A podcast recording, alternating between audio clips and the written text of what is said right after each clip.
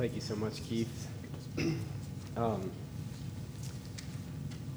this is absolute joy to be here with you, so thank you so much for this opportunity. Um, it's humbling as well, uh, knowing that um, uh, those who teach are held to a stricter judgment. So I have um, trusting that uh, God will use these words, and I have spent time to faithfully understand Scripture so that you can be edified from it. So, um, we love this church. We love each uh, one of you. And we hope that this is just the beginning of a long relationship together of work in Uganda. Uh, would you pray with me before we start?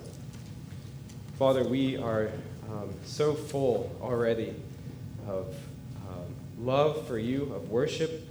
Um, Father, we have room for more, though. Uh, I pray that you would feed us now from your word. I pray that you would open uh, ears here, even tonight, to hear and see the gospel for the first time.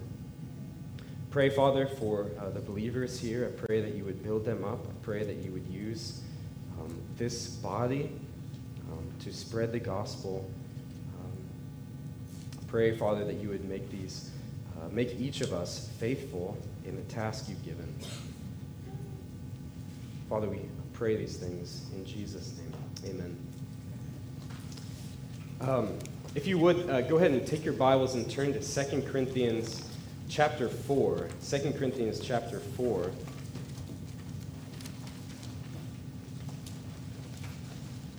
So, this afternoon, we want to answer the question what kind of person does God use to build his church? What kind of person does God use to build his church? Who does God choose to accomplish his purposes? Does he choose the most eloquent, educated um, people, or does he have different qualifications? Who does he choose? And then once he chooses a man or a woman, how does he use him or her to proclaim the gospel? Who does he choose, and how does he use that man or woman? Well, our passage today 2 Corinthians 4 reveals that God's strategy for building his church is entirely different than what you and I would have come up with. And it's quite unexpected. Rather than choosing his servants from the cream of the crop, uh, he takes us from the bottom of the barrel, at least in the world's eyes. Paul's teaching here in 2 Corinthians 4 is autobiographical, so he's teaching about himself. And before I read this, let me explain just a little bit of context. So, a major theme of Second Corinthians is Paul's defense of his apostleship. Uh, by the time Paul had left Corinthians, some false teachers had come in and were questioning. Uh, they, were, uh, they were attacking Paul as a true apostle of the gospel to the Corinthian church. Okay, they were trying to discredit his authority.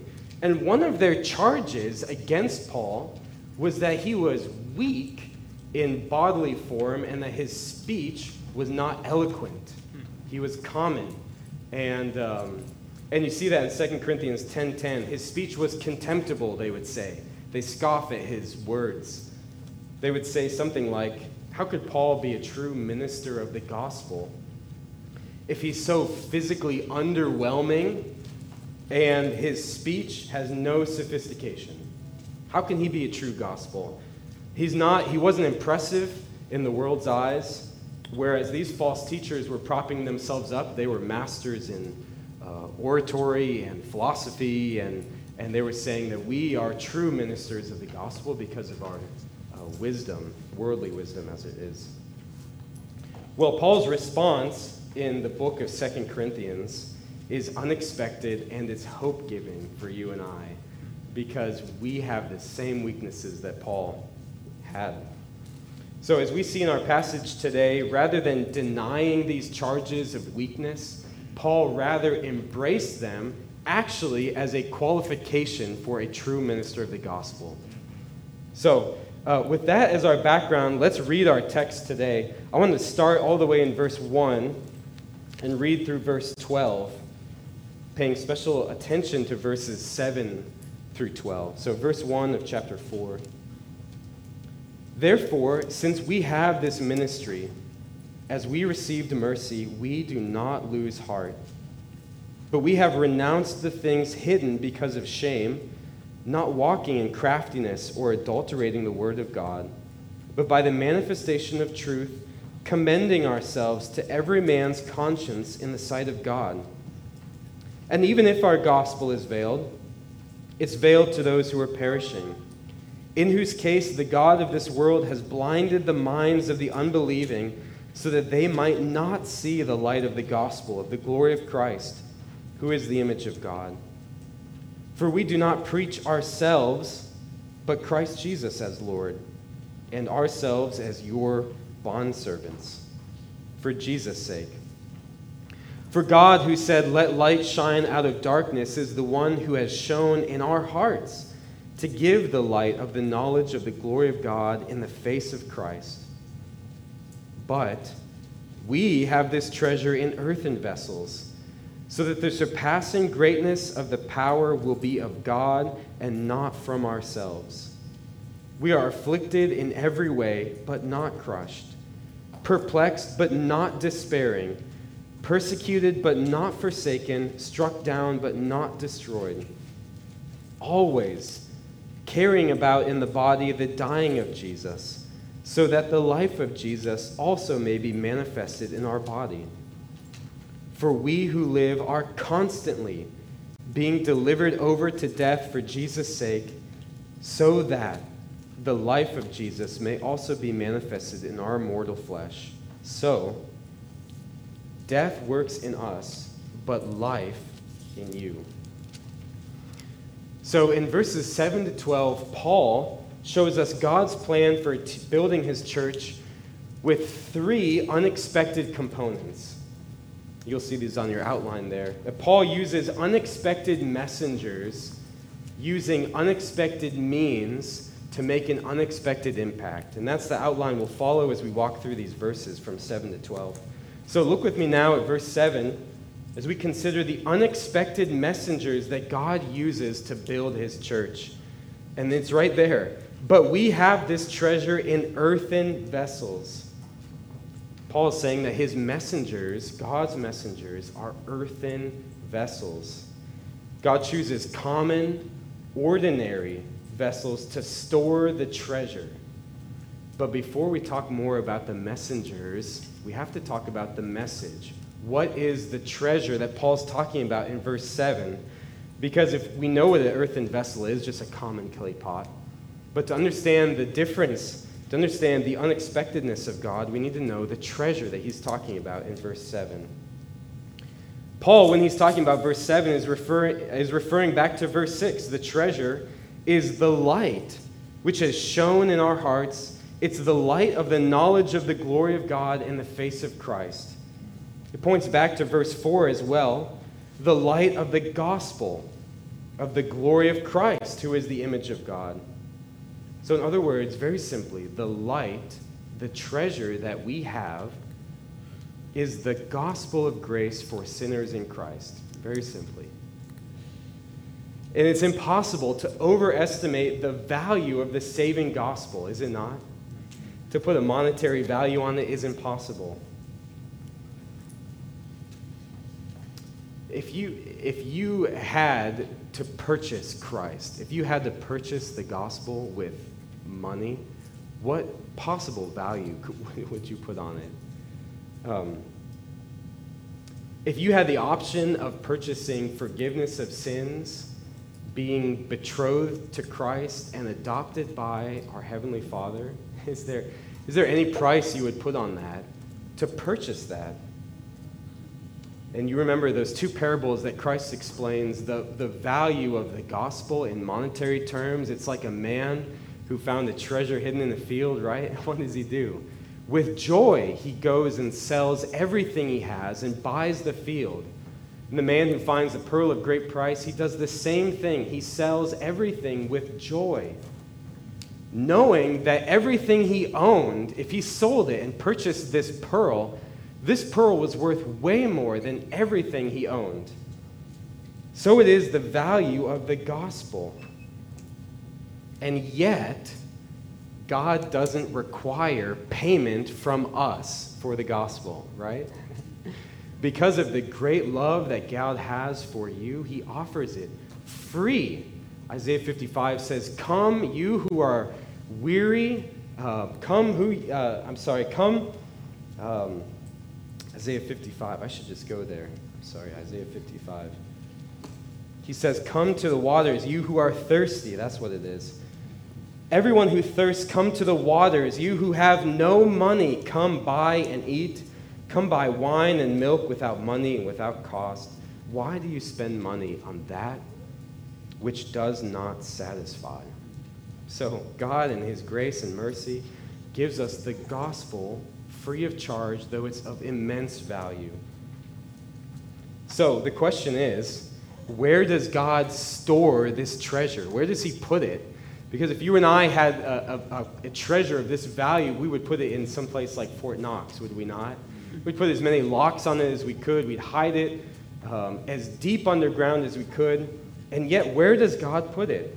He has put it, verse 7, in earthen vessels. Now, at the time that Paul wrote this, earthen vessels are exactly what you would imagine them to be just a common, ordinary clay pot thrown into the kiln and hardened. Okay, it had no value. They were, they were inexpensive. They were easily replaceable. They, um, they, weren't even, they weren't even worth wasting your time to fix. If you had a glass jar, for example, at this time, uh, the glass jar would have been melted down and recast into a new vessel. But a clay pot, if it had been broken, it would have just been cast aside and pr- another one would have been purchased to replace it. Uh, it's, it's as if trying to replace, uh, trying to repair a clay pot is akin to us trying to patch a hole in a, a plastic straw, right? There's no point. Why would you?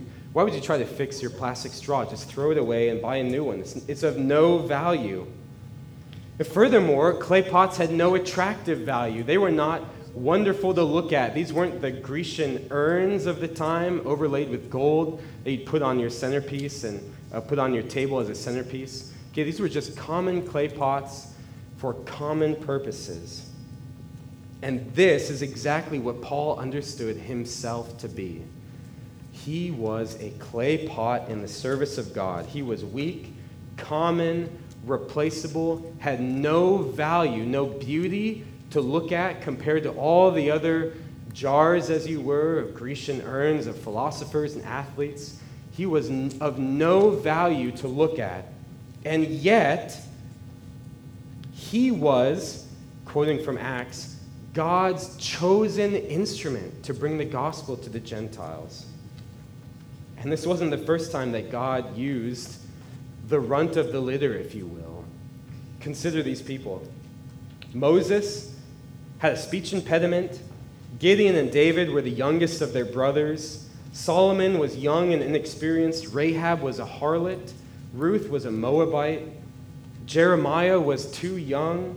The disciples were uneducated fishermen. And Timothy was timid. Okay, these men and women that God has used throughout history were not the shiny objects. Okay, they were not paragons of society. And if you and I were selecting someone to be a representative of Christianity, we would not select any of these people. And God still works this way. Were you offended when, uh, when uh, Keith read Roman, uh, uh Colossians, sorry, 1 Corinthians 1? Were you offended? I hope not. 1 Corinthians 1 God has chosen the foolish things of the world to shame the wise. God has chosen the weak things of the world to shame the things that are strong. The base things of the world and despise God has chosen. Okay, so just look around the room, right? The people whom God has chosen to be his servants are not, in the world's eyes, the strong ones, the wise ones, the eloquent ones, the educated ones.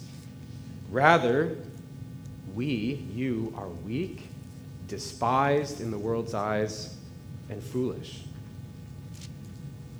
Um, and, and, myself included. Over the last year and a half, as we've been preparing for Uganda, uh, I, we, I have regularly battled fears of insecurity, fears of um, inadequacy, fears of weakness. Am I able to do this job in Uganda? And you just have to know, okay? You're not sending a super Christian over to Uganda. That's not, that's not us, and, and I'm sure I, have never been accused of that.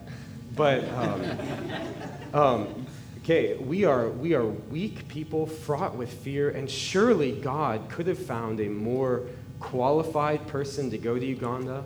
Surely there is someone with less fear, less insecurity. But for whatever reason, he has chosen us to go, but he hasn't left that reason up for question, which we'll see here in just a second.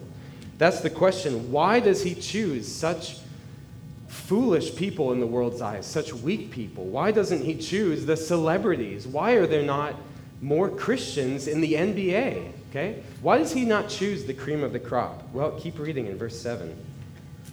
So that, a helpful phrase, so that he has chosen earthen vessels, so that the surpassing greatness of the power will be of God and not from ourselves. That's it. That's why. Okay?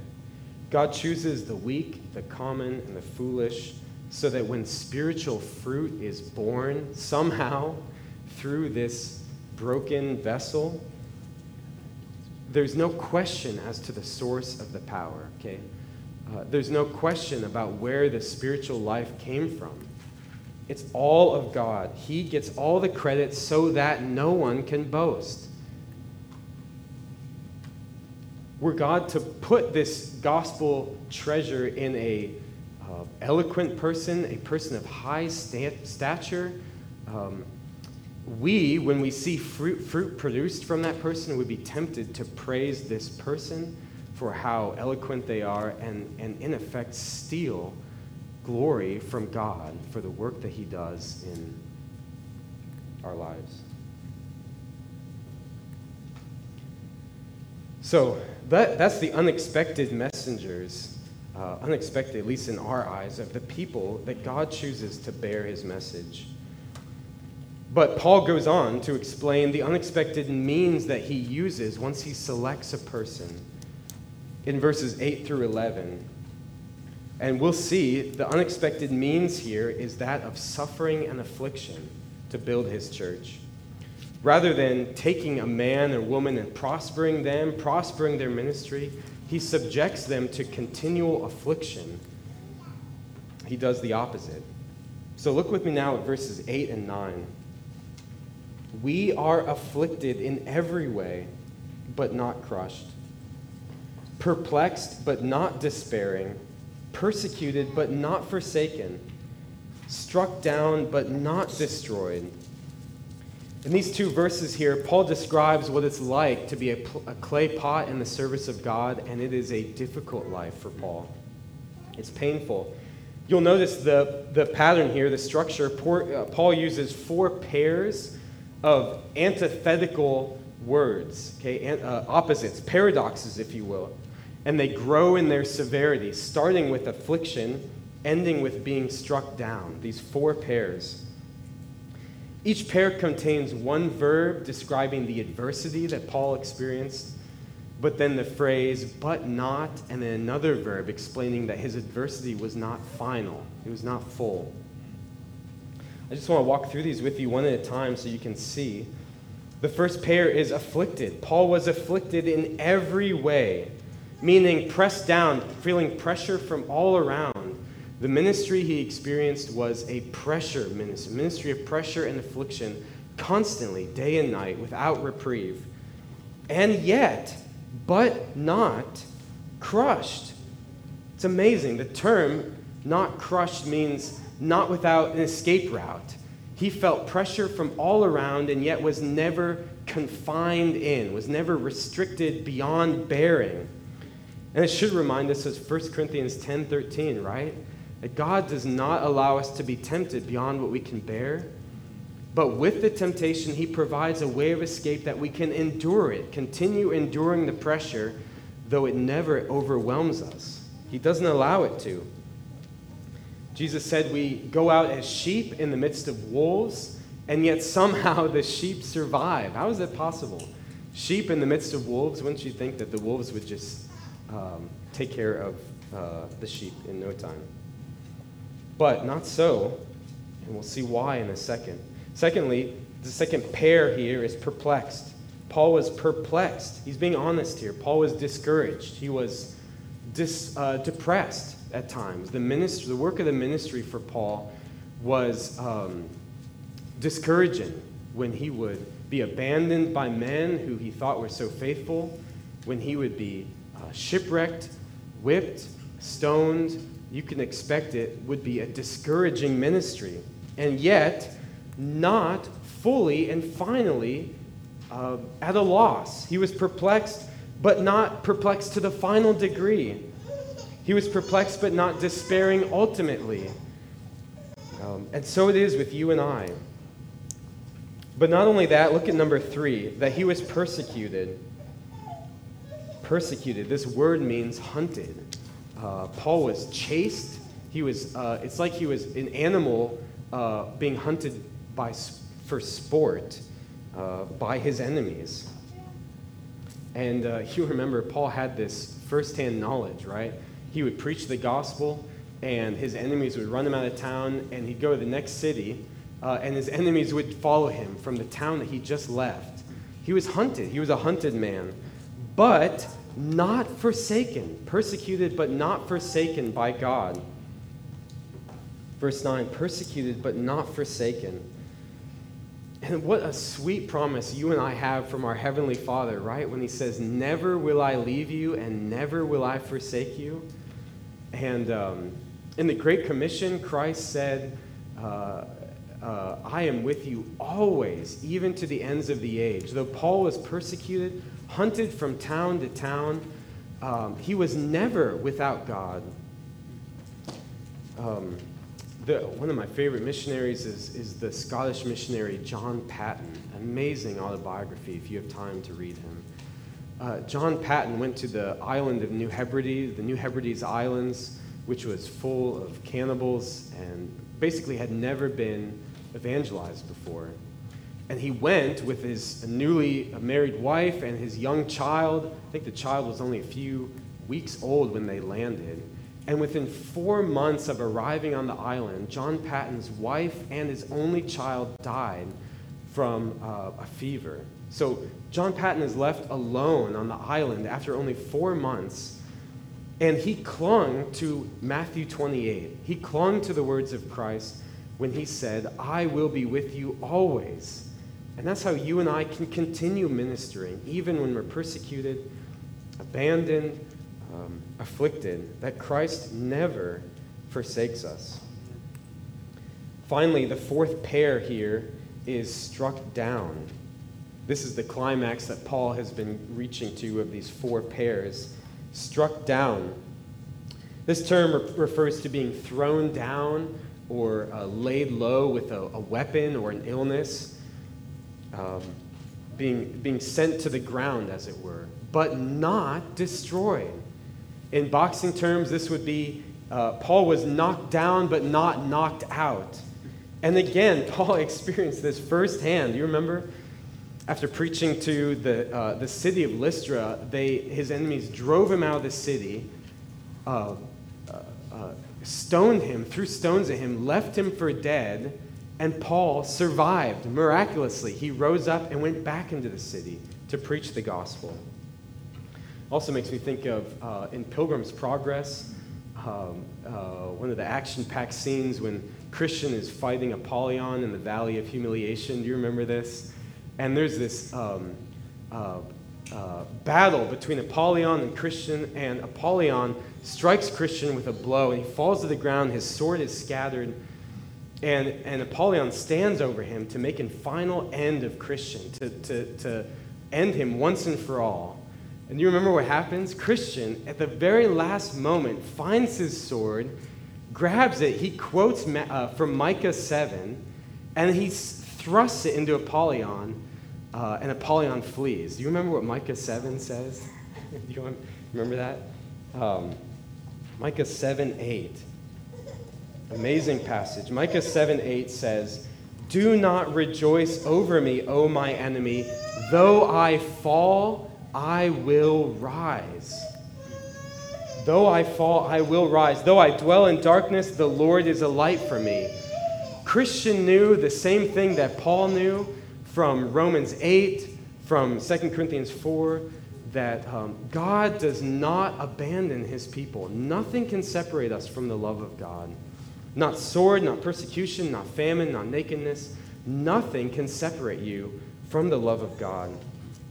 And this is the unshakable hope that we have as Christians that though we are delivered over to death every day, as Paul says, we are not utterly forsaken by our Father.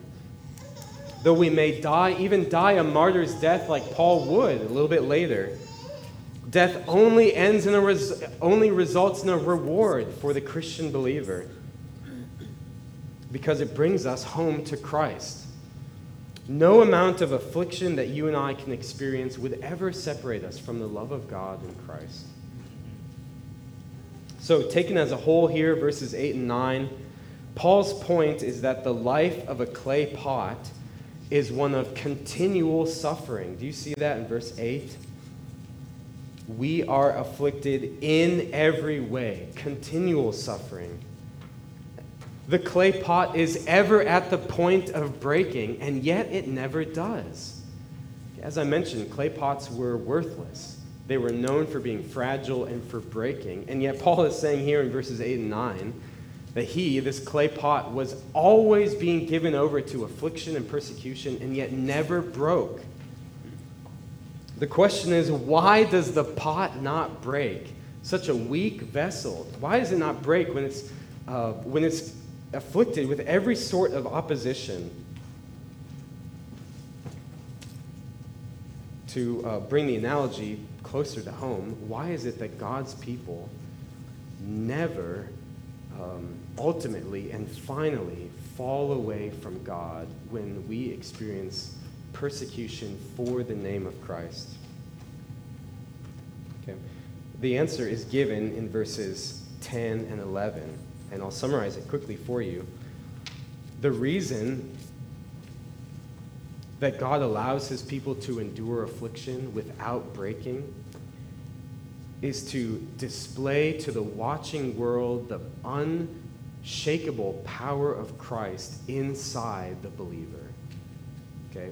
When someone sees a pot suffering um, oppressively and yet not despairing, they know that that pot is being held together by something else. Look at 10 and 11 with me. We are always carrying about in the body the dying of Jesus, so that the life of Jesus may also be manifested in our body. For we who live are constantly being delivered over to death for Jesus' sake so that the life of Jesus also may be manifested in our mortal flesh. Paul makes it clear in these two parallel verses. Do you see how they're parallel? He restates the same thing in 11 that he said in 10. Paul makes it clear here that we, when we experience suffering, we are simply experiencing the same thing that Jesus experienced. When we are afflicted, perplexed, persecuted, struck down, when that happens to us, we are carrying about in our body the dying of Jesus. That's what Paul is saying there, verses 10 and 11. That we are displaying the persecution of Christ in our lives when we are persecuted. Jesus would say, A servant is not greater than his master. If they persecute me, they will persecute you. We should not be afraid or, or, uh, or surprised when we experience persecution. Because what Jesus' enemies did to him, they continue to do to his people. So, and you see the result here. The, this, this phrase is so helpful. So that. You see that verses 10 and 11? The second half. So that. In fact, the, the, the phrases are almost identical. The reason that God allows his clay pots to endure so much suffering is so that the life of Jesus may be manifested in our body or in our mortal flesh. Okay, so sharing in the suffering that Christ suffered in and yet not being totally destroyed is what makes it clear to the watching world that we have the power of Christ living inside of us. That's what manifests the life of Christ. And the one cannot happen without the other. That is, the life of Christ cannot be manifested in us unless the death of Christ is first manifested. Okay, meaning the, uh, the, the, the power of Christ can't be seen in us unless we are first afflicted beyond what we would be able to bear were it not for Christ in us. To use the analogy of the, of the clay pot, it's almost as if the light inside the clay pot could not be seen uh, unless it were first fractured and cracked so that the light could pour out. And that's exactly what God is doing here. What does this look like in real life? Well, just some examples. It looks like Job uh, when he has lost everything and he's sitting in his ash heap, scraping his boils with a clay pot, and yet worshiping God. Okay, it looks like Stephen when Stephen is being stoned to death and he cries out, Forgive them. Uh, don't hold this against them. Uh, more modern example, it looks like Elisabeth Elliot when her husband uh, has been martyred. She goes back to the same people who, mar- who martyred her husband with the gospel message. Okay, the watching world sees that and they say, How on earth is that person not completely destroyed by the affliction that they are in? Um, and it's then that we have the opportunity to explain why we are not utterly destroyed. Okay, it is because we have Christ in us. Okay, we have a resurrection hope. There's hope beyond the grave. There's hope beyond whatever affliction persecution, no matter how severe it is, for you right now. That this is the unexpected means that God has for building his church. You and I, if we were to plan how God were to build his church, we would take a man and prosper him and make him famous. Uh, God's plan for building his church is to take a man from the bottom of the barrel and subject him to all sorts of affliction, persecution, and yet never forsake him. Hold him together, as it were, to prevent him from falling away. We see this in Peter, do we not?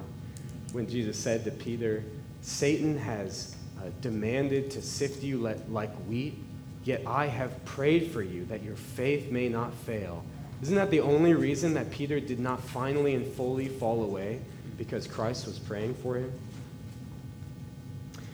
Well, um, having seen the uh, unexpected messengers and now the unexpected means, finally, um, finally, we turn now to the unexpected impact of how God uses his people to build his church. And that's uh, in verse 12. It's kind of a summary statement that Paul makes for these verses.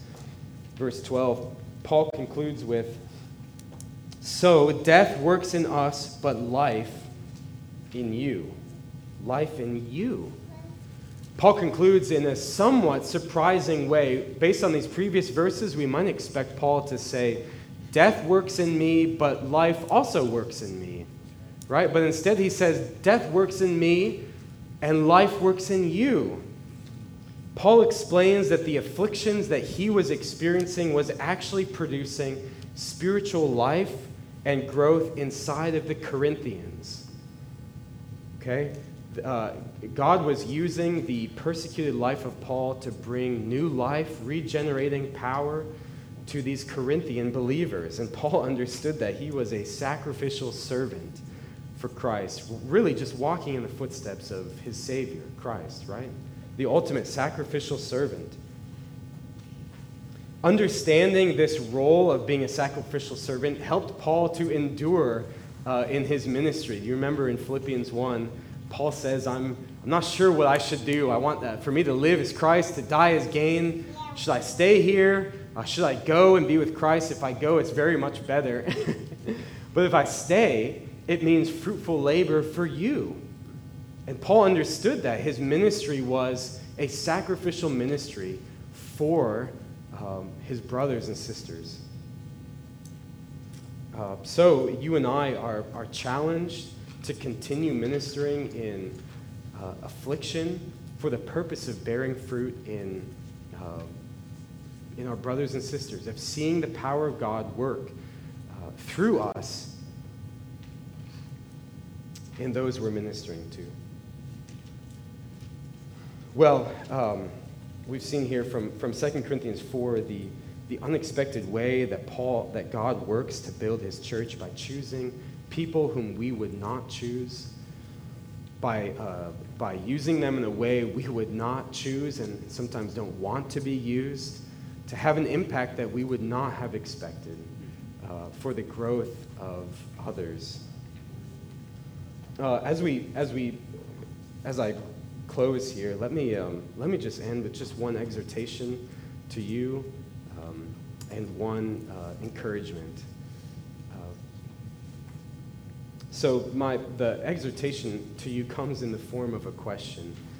And uh, as it's been a pretty emotional time for us over the past uh, couple weeks as we've been saying goodbye to lots of people, and we've just seen just how important it is um, to not waste these opportunities that we've been given to, to speak um, and to not speak about trivial things. And so, the, the exhortation I have, the question I have for you is Do you see the gospel or are you blind to the gospel? Do you have this treasure inside of you uh, or are you blind to it? And, um, and you may say, uh, Yes, Dexter, I, I, think I, I think I have the gospel. I think I know it. Um, uh, eight, did you know 82% of Ugandans uh, uh, claim to be Christians? 82% of Ugandans claim to be Christians. Shocking. Uh, but Jesus said, Not everyone who says to me, Lord, Lord, will enter the kingdom of heaven. So um, I just have a litmus test for you from this passage that I want to ask you. Look at verse 7. Paul says, We have this treasure in earthen vessels.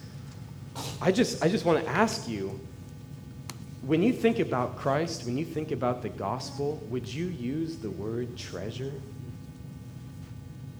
Okay, how precious is the gospel to you?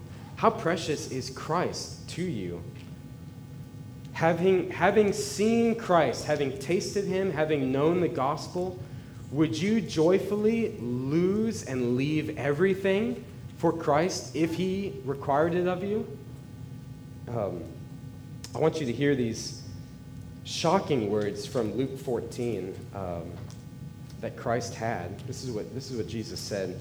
He said, If anyone comes to me and does not hate his own father or mother, or wife and children and brothers and sisters, yes, and even his own life, he cannot be my disciple. None of you can be my disciple who does not give up all of his possessions. Paul, uh, sorry, Jesus, uh, is not giving a mandate here for us to forsake all of our family and to sell everything we have. The question he's getting at, what he's poking at, is our treasure. What is your treasure? When things like possessions or even the closest of family members are put in opposition to Christ or obedience to Christ, what wins in your heart? Jesus said, None of you can be my disciple who does not give up all of his possessions. So the question is for you is Christ a treasure for you? Is, it, is he a treasure beyond surpassing value, worthy of leaving everything for him? We are, we are not all called to sell everything and leave and go to a foreign country. But if he asks you to go, would you go? Or is there something in your life that you would say, no, um, I can serve Christ as long as I don't have to give up that thing? Um, I'll serve him. Well, uh, that question makes it clear uh, who your highest treasure is. A second question I just want to ask you from verse 7. Paul says in verse 7 uh, that we have this gospel in uh, jars of clay so that the surpassing greatness of the power will be of God and not from ourselves. Okay? So the question I have for you is when you stand before God in judgment, whom will you credit for your salvation? Okay? when you look at your salvation, how God has saved you, how you are saved, okay, who do you credit for that salvation? Paul is telling us here the surpassing power has come from God. Uh, we, Christians are those who say, Nothing in my hands I bring, right? Simply to your cross I cling. So if you, uh, if you think that you have some credit for something you've done, if you have some, something to offer to God, some good work that you've brought to God, um, you will be sorely uh, uh, mistaken on the day when you stand before God, when you stand before Christ, and He says, Depart from me, I never knew you. God will not receive those who take a share in, the sa- in His saving work, right? Um, Titus 3:5 says that God has saved us not on the basis of deeds which we have done in righteousness, but in accordance with His mercy. That's what Paul is saying here, okay? If anyone is saved from the ministry of Paul, if anyone is saved from your ministry, it is nothing that you has, have done. It's nothing that the person has done. We were all blinded by the God of this age, back in verse 3. Blinded. But um, there's good news, right? Today is the day of salvation. If you repent and believe today, if you, um, if you reject all of the treasure that you have, uh, that you love more than Christ today, God will receive you. Christ will forgive you for all of your sins and adopt you as a son if you would but repent and believe in Christ. Well, finally, let me, let me end on, a, on an encouragement to you. Um, for those of you who do see the treasure, for those of you who do have the treasure of the gospel in you, uh, I just want to remind you that God delights in using the runt of the litter uh, for his purposes. Okay? If you feel weak and insecure, if you feel unqualified for something that Keith has asked you to do, it's only because you are unqualified, right? You are weak, you are fraught with uh, frailty, okay, and you are uh, not fit for the task. None of us are. We are jars of clay, and yet you are exactly the type of person that God uses because when spiritual fruit is born from your service, your labor, uh, you, first and foremost, and everyone else knows that it's not you uh, that caused the growth to happen, right? And secondly, I just want to remind you uh, that God will never leave you or forsake you, and that He is using your affliction, uh, He is using your affliction and your suffering for a purpose, that He is using you uh, to be a testimony to the watching world of the power of Christ, and He will never leave you or forsake you. He will never abandon you, even should you uh, die a martyr's death. So I hope that you were encouraged with these scriptures. Um, and, and Paul, to sum it all up, Paul says later in 2 Corinthians uh, that he would boast in his weakness, right? Because when we are weak, uh, God is strong. So would you pray with me? Father, you have delighted in using us. You've delighted for some reason to use me this afternoon to preach your word. Father, we know that you use weak and foolish people in the world's eyes to shame the strong. And Father, would you use uh, this body here to um, make many disciples? Father, would you use uh, these men and women um, to produce much spiritual fruit? And Father, would you continue to humble me, continue to humble this people here? Um, that they would not boast in their own strength, but that they would humbly look to you for their strength and their power when they are weak and afflicted. Father, I ask these things in Christ's name.